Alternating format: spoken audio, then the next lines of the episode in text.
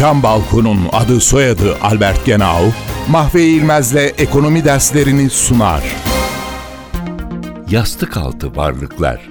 Mali sisteme dahil edilmeyerek evde, kasada tutulan para, döviz, altın gibi varlıklara yastık altı değerler deniyor. Bu tür değerlerin ekonomiye bir katkısı yok. Bunlar evlerde, kasalarda atıl olarak tutuluyor. Oysa bunlar bankalara yatırılsa yatırım talebini karşılamakta kredi gibi kullanılır ve yeni işlere girişilmesine yol açarak istihdam artışına ve büyümeye olumlu katkı sağlar.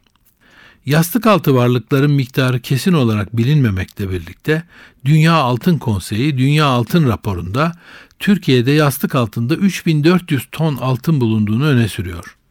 Bunun değeri yaklaşık olarak 340 milyar Türk lira yani 117 milyar dolar bugünkü kurlarla civarındadır ki bu da Türkiye'nin kabaca gayri safi yurt içi hasılasının %15'ine denk gelir. Bu değerin ekonomiye girdiğini düşünürsek ne kadar büyük bir ivme yaratacağını da tahmin edebiliriz.